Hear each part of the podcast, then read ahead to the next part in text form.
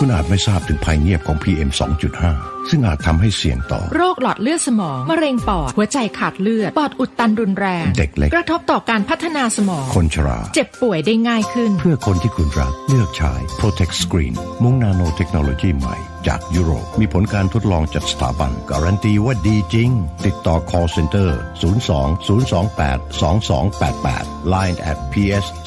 2288รับสมัครตัวแทนจำหน่ายทั่วประเทศ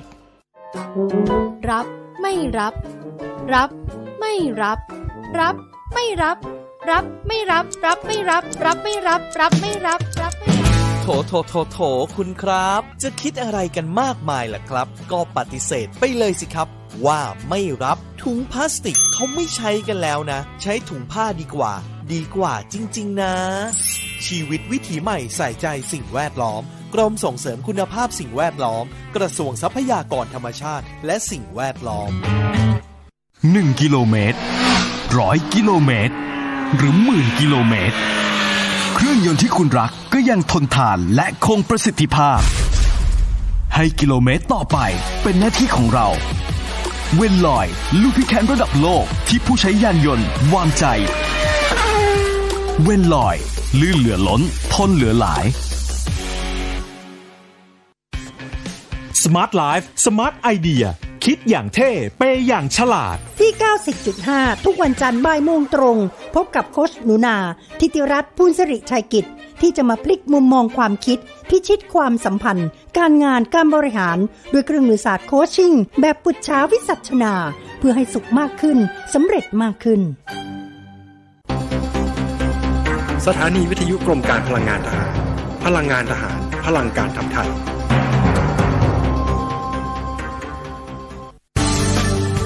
รายการ Insider Talk โดยธนงขันทองและทีมงาน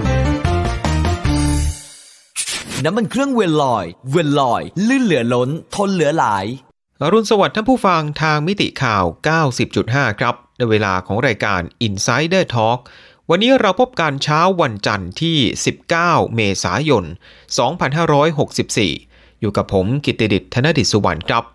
ท่านผู้ฟังครับวันนี้เรามาติดตามความตึงเครียด ระหว่างรัสเซียกับหลายประเทศครับ ไม่ว่าจะเป็นสหรัฐนะครับยูเครนไปจนถึง ประเทศที่หลายคนเนี่ยอาจจะคาดไม่ถึงว่า มีความตึงเครียดกับรัสเซียด้วยก็คือ สาธารณรัฐเช็กครับ ที่แต่ละประเทศเนี่ยเกิดขึ้นเนื่องจากคนละสาเหตุคนละเหตุการณ์กัน แต่ มันก็น่าสังเกตนะครับว่ามันบังเอิญหรือเปล่า ที่มีความเคลื่อนไหวในช่วงเวลาไล่เลี่ยกัน ตลอดทั้งสัปดาห์ที่ผ่านมา ไล่มาเลยครับตั้งแต่วันพฤหัส ศุกร์เสาร์อาทิตย์ โดยที่มาตรการส่วนใหญ่ของทุกประเทศไม่ว่าจะเป็นฝ่ายไหน ไม่ว่าจะเป็นฝ่ายสหรัฐ รัสเซีย ยูเครน หรือว่าเช็กก็ตาม ต่างก็คล้ายๆกันหมดในมาตรการหลักนะครับ นั่นก็คือการขับไล่นักการทูตของฝ่ายตรงข้าม ออกนอกประเทศครับ ที่บอกว่าเป็นการระบุให้บุคคลที่เป็นนักการทูตเหล่านี้ เป็นบุคคลไม่พึงปรารถนา หรือว่า persona non grata นี่นะครับก็เป็นการตอบโต้โดยใช้หลักการทูต วันนี้ครับท่านผู้ฟังเรามาไล่เรียงกันดีกว่าว่ามันเกิดอะไรขึ้นทำไมอยู่ดีๆ 3-4 ประเทศนี้มาขับไล่นักการทูตกันและกัน เริ่มจากสหรัฐครับ สหรัฐเริ่มก่อนเป็นประเทศแรกเมื่อวันพฤหัสบดีที่ผ่านมา โดยบอกว่าเป็นการออกมาตรการชุดใหญ่นะครับ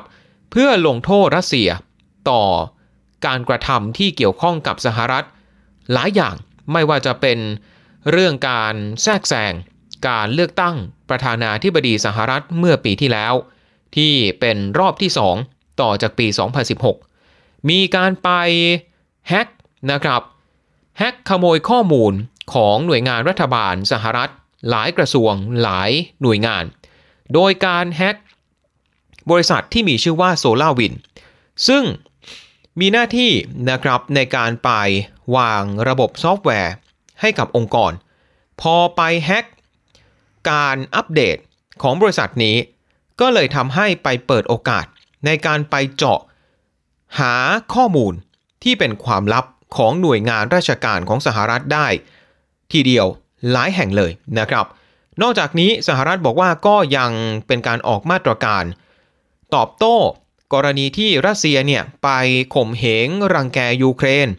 แล้วก็กิจกรรมที่ชั่วร้ายอื่นๆเนี่ยนะครับ ซึ่งก็น่าจะรวมไปถึง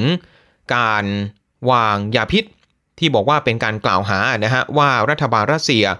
วางยาพิษนายอเล็กเซย์นาวานีนะครับผู้นำฝ่ายค้านของออรัสเซียโดยใช้อาวุธชีวภาพนะครับที่เรียกว่าโนวิชกเนี่ยนะครับที่ไปวางที่กางเกงในนะครับก็จนถึงตอนนี้เองนะฮะนายอเล็กเซย์นาวานีเนี่ยก่อนหน้านี้ไปรักษาตัวอยู่ที่เยอรมนีแล้วปัจจุบันกลับมาที่รัสเซีย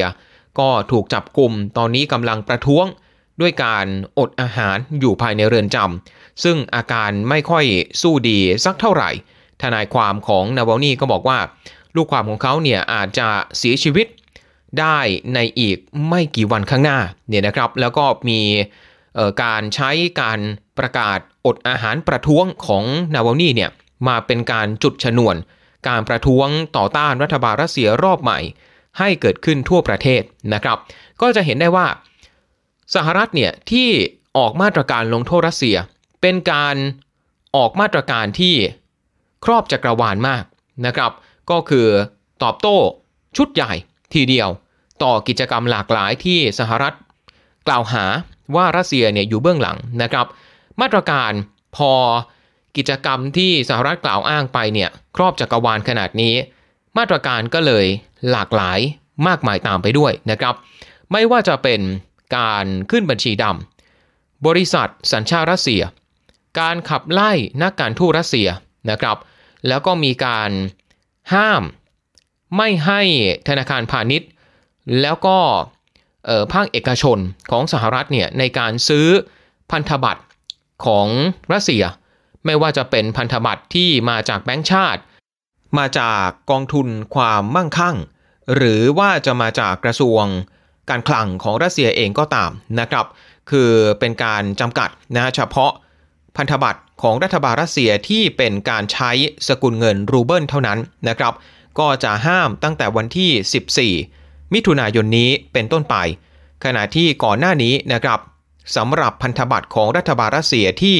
ใช้สกุลเงินอื่นที่ไม่ใช่รูเบิลนั้น สหรัฐได้มีการห้ามไม่ให้ธนาคารพาณิชย์ในสหรัฐเนี่ยทำการซื้อขายตั้งแต่ปี 2019 ก็คือตั้งแต่สมัยของอดีตประธานาธิบดีโดนัลด์ทรัมป์แล้วนะครับ จริง ๆ มาตรการที่เกี่ยวข้องกับการซื้อขายพันธบัตรของรัฐบาลรัสเซียนั้น ถือว่าเบากว่าที่นักลงทุนเขาคาดการเอาไว้นะครับ ตอนแรกกลัวว่าประธานาธิบดีโจไบเดนเนี่ยจะเลือกใช้มาตรการที่ เข้มข้นกว่านี้ อย่างเช่น การห้ามบริษัทภาคภาคเอกชนของสหรัฐเนี่ยในการซื้อพันธบัตรนะครับของรัฐบาลรัสเซียแบบเด็ดขาดเลยนะครับ ก็คือปัจจุบันเนี่ยนะฮะการห้ามเป็นการห้ามเฉพาะตลาดแรก หรือที่เขาเรียกว่าเป็น primary market นะครับแต่ว่าการซื้อขายในตลาดรองหรือว่า secondary market เนี่ย ยังสามารถทำได้ ซึ่งจริง ๆ ส่วนใหญ่แบงก์พาณิชย์ของสหรัฐก็ใช้ตลาดรองอยู่แล้ว เพราะฉะนั้นก็ยังสามารถซื้อขายได้อยู่ในตลาดตรงนี้นี่นะครับ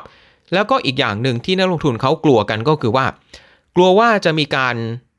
ตัดนะฮะรัสเซียออกจากระบบการทำธุรกรรม หรือว่าการรับชำระเงินระหว่างประเทศไปเลย แต่ไบเดนเองก็ยังไม่ตัดสินใจที่จะใช้มาตรการ รุนแรงอะไรขนาดนั้นเนี่ยนะครับ แต่ต่อให้มาตรการจะเบากว่าที่นักลงทุนเขาคาดคิดไว้ก็ตาม แต่ก็ส่งผลเหมือนกันครับ ส่งผลต่อแนวโน้มของความน่าเชื่อถือ หรือว่าการเติบโตทางเศรษฐกิจของรัสเซียในอนาคต คือถ้าจะให้เปรียบกับสำนวนเนี่ยก็เหมือนกับเป็นมาตรการที่ค่อยๆ กัดกร่อน รัสเซียไปทีละนิดทีละนิด เหมือนกับน้ำหยดลงหินนะครับ หยดไปวันละหยดสองหยดทุกวันทุกวัน หินมันก็กร่อนได้เหมือนกัน รากฐานก็ค่อยๆผุพังแล้วอาจจะพังทลายได้เหมือนกัน คนก็เปรียบเทียบกันในลักษณะนั้นนะครับ นอกจากนี้กระทรวงการคลังสหรัฐก็มีมาตรการขึ้นบัญชีดำครับ บุคคลแล้วก็นิติบุคคล 32 รายชื่อด้วยกัน ซึ่งถูกกล่าวหาว่ามีความเชื่อมโยงกับความพยายามในการแทรกแซง การเลือกตั้งประธานาธิบดีที่มีความเกี่ยวข้องโดยตรงเลยนะครับกับรัฐบาลรัสเซียนี่นะครับรวมไปถึงการกระทำอื่นใดที่เป็นการแทรกแซงกิจการภายในประเทศ รวมถึงการแพร่กระจาย ข้อมูลเท็จนะครับหรือว่าเฟกนิวส์นั่นเอง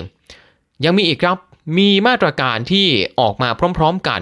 กับทาง EU อังกฤษ ออสเตรเลีย แล้วก็แคนาดานะครับในการขึ้นบัญชีดำ บุคคล 8 คนด้วยกันที่เกี่ยวข้องกับการที่รัสเซียไปนำไครเมียมาผนวกเป็นส่วนหนึ่งของตัวเองมาจากยูเครนนะครับ ในปี 2014 ส่วนในการขับไล่นักการทูต 10 คนนั้นนะครับ เป็นนักการทูตประจำสถานทูตรัสเซียประจำกรุงวอชิงตันนะฮะก็รวมไปถึงผู้แทนของหน่วยข่าวกรองรัสเซีย แล้วก็ถือเป็นครั้งแรกครับที่รัฐบาลสหรัฐ ระบุอย่างชัดเจน อย่างจงแจ้ง ว่าหน่วยข่าวกรองต่างชาติของรัสเซียหรือว่า SVR เนี่ยคือกลุ่มบุคคลที่อยู่เบื้องหลังการแฮ็กของบริษัท SolarWind ยังไม่พอนะฮะ จริงๆทำเนียบขาวก็เตือนเตือนด้วยว่ากำลังพิจารณาอยู่ ว่าอาจจะมีการลงโทษรัสเซียเพิ่มเติมในประเด็นเกี่ยวข้องกับ อัฟกานิสถานที่มีรายงานเมื่อปีที่แล้วนะครับ ว่ารัสเซียนั้นไปเเสนอนะที่จะให้ค่าตอบแทนกับออกองกำลังติดอาวุธที่มีความเชื่อมโยงกับกลุ่มตาลิบัน ถ้าสามารถไปฆ่าทหารสหรัฐในอัฟกานิสถานได้ เหมือนกับไปตั้งค่าหัวนั่นเองนี่นะฮะก็จะเห็นได้ว่ามาตรการนี้ ออกมามากมายครับมาเป็นชุดใหญ่จริง ๆ ทั้งที่ 2 วันก่อนหน้านั้น ประธานาธิบดีโจไบเดนเพิ่งจะพูดคุยทางโทรศัพท์ กับประธานาธิบดีวลาดิเมียร์ปูติน และถือเป็นการพูดคุยกันทางโทรศัพท์ครั้งที่ 2 นับตั้งแต่ไบเดนสาบานตนเป็นประธานาธิบดีนะครับ โดยไบเดนกับปูตินก็คุยกันหลายเรื่องนะครับไม่ว่าจะเป็นเรื่องการเสริมกำลังทหารของรัสเซียบริเวณ คาบสมุทรไครเมีย แล้วก็ภาคตะวันตกของประเทศ หรือว่า ภาคตะวันออกของยูเครนนะครับ ซึ่งทางกองทัพสหรัฐเองก็บอกว่า ในอีกไม่กี่สัปดาห์ข้างหน้าถามว่ามีโอกาสไหม ที่รัสเซียเนี่ยจะบุกไปโจมตีในเขตแดนของยูเครน หรือว่าจะไปยึดยูเครนอะไรแบบนี้เนี่ยทางในพลของสหรัฐก็บอกว่าจากการประเมินมีความเสี่ยงในระดับต่ำถึงระดับกลาง แต่ยังไม่สูง นะครับ คือยังมีโอกาสเกิดได้แต่ไม่น่าจะเกิดขึ้น รัสเซียไม่น่าจะพลีผามทำอะไรก็ตามที่จะเป็นการยั่วยุ หรือยกระดับความการเผชิญหน้าในตอนนี้ไบเดนเองนะครับ ตอนที่คุยกับปูตินก็มีการเสนอ บอกว่าเป็นไปได้ไหมมาเจอหน้ากันดีกว่า มาปรับความเข้าใจกันดีกว่า เจอหน้ากันแบบตรงไปตรงมา จัดแบบซัมมิตไปเลย ประชุมสุดยอดผู้นำสหรัฐรัสเซียกันไปเลย แต่พอมาออกมาตรการแบบนี้เนี่ยไม่แน่ใจเหมือนกันนะครับว่าข้อเสนอในการที่ปูตินกับไบเดนจะมาพบหน้ากัน จะไปต่อได้หรือไม่ หลังออกมาตรการครับไบเดนก็ถแถลงข่าว บอกว่าเขาเนี่ยได้แจ้งเตือนปูตินไว้ล่วงหน้าตั้งแต่ตอนคุยโทรศัพท์แล้วว่าสหรัฐจะมีมาตรการเหล่านี้ และจริงๆ อันนี้ก็ถือว่าเบา นะครับไม่ได้ทำอะไรมากไปกว่านี้ เพราะอยากให้มันเหมาะสม แบบเรียกว่าสมเหตุสมผลว่าอย่างนั้นเถอะไม่อยากให้มันหนักเกินไปสหรัฐทำแบบนี้รัสเซียจะตอบกลับมาว่าอย่างไร แน่นอนครับรัสเซียก็โกรธจัดมีการเรียกตัว เอกอัครราชทูตสหรัฐประจำกรุงมอสโกนะฮะมาประท้วงอย่างเป็นทางการ แล้วก็บอกว่าเดี๋ยวสหรัฐก็จะต้องเจอ มาตรการของรัสเซียตอบโต้กลับไปแบบตาต่อตา ฟันต่อฟัน ปรากฏว่าวันถัดมากับรัสเซียก็ตอบโต้ทันที มีการให้นักการทูตของสหรัฐ 10 คน เดินทางออกนอกประเทศ แล้วก็มีการบอกด้วยว่าเอออย่างนายจอห์นซัลิแวนเนี่ยทูตสหรัฐประจำมอสโก อย่าเพิ่งอยู่รัสเซียไหม เดินทางกลับบ้านไปก่อนไหม กลับไปพูดคุยกับไบเดนสักหน่อยว่า จะเอายังไงกันแน่ คือพูดแบบนี้เหมือนกับเป็นการกระทบกระเทียบนะครับท่านผู้ฟัง กับกรณีเมื่อเดือนที่แล้ว ถ้ายังจำกันได้ ที่ไบเดนไปให้สัมภาษณ์ทางโทรทัศน์ แล้วไปเรียกประธานาธิบดีปูตินว่าเป็นฆาตกร จากนั้น ทางรัฐบาลรัสเซียเนี่ยก็เรียกทูตของตัวเองประจำกรุงวอชิงตัน กลับประเทศเป็นการด่วน เพื่อบอกว่าไปปรึกษาหารือ แต่มาจนถึงตอนนี้ ผ่านมากว่าหนึ่งเดือนแล้วเนี่ย ทูตคนนี้ก็ยังไม่กลับมาประจำที่สหรัฐแต่อย่างใด รัสเซียก็เลยบอกว่าคราวนี้เนี่ยทางทูตสหรัฐเองกลับบ้านไปก่อนจะดีไหมนี่นะครับ รัสเซียเองมีอีกมาตรการด้วยครับ ก็คือการขึ้นบัญชีดำบุคคลที่เป็นเจ้าหน้าที่ระดับสูงทั้งในอดีต แล้วก็ในปัจจุบันของรัฐบาลสหรัฐ ไม่ให้เดินทางเข้าประเทศรัสเซีย โดยบอกว่าเป็นการตอบโต้ที่กลุ่มบุคคลเหล่านี้ มีพฤติกรรมที่ต่อต้านรัสเซียอย่างชัดเจน มีใครกันบ้าง แต่ละคนก็น่าจะคุ้นชื่อกันอยู่นะครับ ไม่ว่าจะเป็นผอ FBI คนปัจจุบันนายคริสโตเฟอร์เรย์มีผออของสำนักข่าวกรองแห่งชาตินะครับเอวิลเฮนส์มี รัฐมนตรียุติธรรมเมริกาแลนด์นะครับ รัฐมนตรีว่าการกระทรวงความมั่นคงแห่งมาตุภูมิ นายอเลฮันโดรมายอกัส มีอดีตทูตสหรัฐ ประจำ UN อดีตที่ปรึกษาความมั่นคง และปัจจุบันเนี่ยเป็นพออนะครับของสภา นโยบายในประเทศนะครับซูซานไรส์มีจอห์นโบลตันครับ คนนี้ ท่านผู้ฟังหลายท่านน่าจะคุ้นเคยกันดีจากสมัยของโดนัลด์ทรัมป์ที่เป็นที่ปรึกษาความมั่นคง แล้วก่อนหน้านั้นก็เคยเป็นทูตสหรัฐประจำ UN เช่นเดียวกัน คนนี้ที่เป็นสายเหี่ยวสุดๆ นั่นนะฮะ จอห์นโบลตันก็ถูกขึ้นบัญชีดำไปด้วย รวมไปถึงอดีตพออ CIA นายโรเบิร์ตเจมส์วูลซีย์นะครับ นอกจากนี้ครับ อีกหนึ่งมาตรการของรัสเซียก็คือจะจำกัด กิจกรรมนะฮะหรือว่าความเคลื่อนไหวใดๆก็ตามของหน่วยงาน NGO ที่สหรัฐให้การสนับสนุนเงินทุน ซึ่งมองว่าเป็นกิจกรรมที่แทรกแซงกิจการภายในของรัสเซียเช่นกัน เห็นไหมครับ ตาต่อตาฟันต่อฟันจริงๆไบเดนบอกว่าจะลงโทษรัสเซียหนักกว่านี้ก็ทำได้นะ แต่เอาเฉพาะที่สมเหตุสมผลก็พอ รัสเซียก็บอกเหมือนกัน จริงๆเนี่ยรัสเซียก็สามารถมีมาตรการหนักกว่านี้ก็ได้ ในการที่จะเอาคืนสหรัฐไม่ว่าจะเป็นในทางเศรษฐกิจ หรือทางการทูต อย่างเช่น การลดจำนวนของนักการทูต ในรัสเซียของสหรัฐเนี่ยลงมาเหลือ 300 คน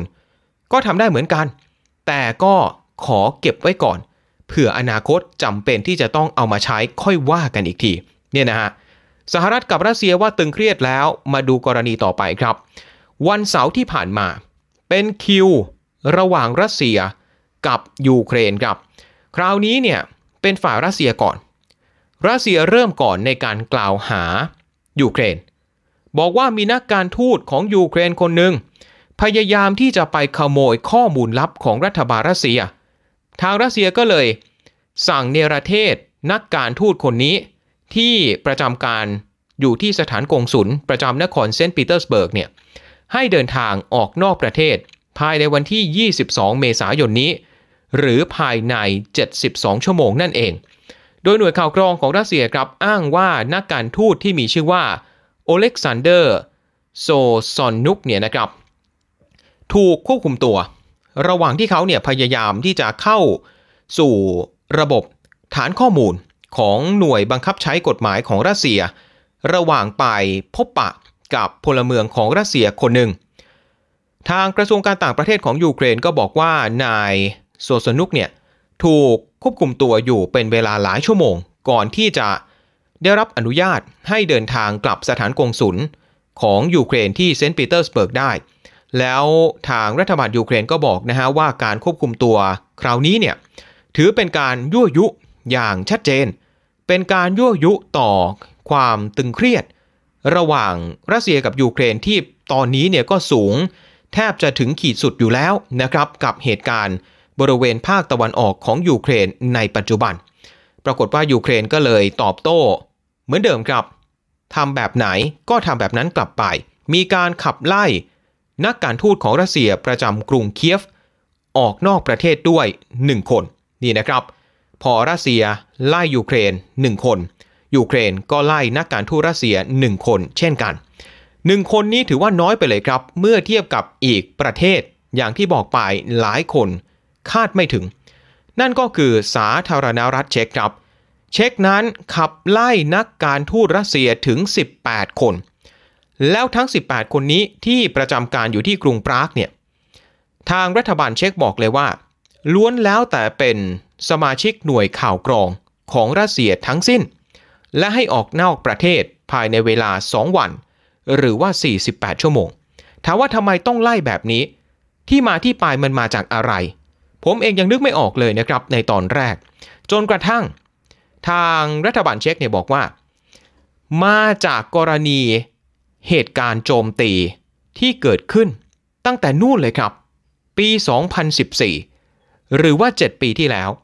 ทำไมถึงเพิ่งมาทำตอนนี้ หลายคนก็อาจจะตั้งข้อสงสัย นั่นสิครับ เป็นเหตุการณ์ที่ทางรัฐบาลเช็กเขากล่าวหาครับ บอกว่าหน่วยข่าวกรองรัสเซียเนี่ยหรือว่าสายลับรัสเซียน่าจะอยู่เบื้องหลัง เหตุการณ์คลังแสง เก็บอาวุธระเบิดฮะตั้งอยู่บริเวณภาคตะวันออกเฉียงใต้ของกรุงปราก ห่างออกไปประมาณสัก 330 กิโลเมตร ในเดือนตุลาคมปี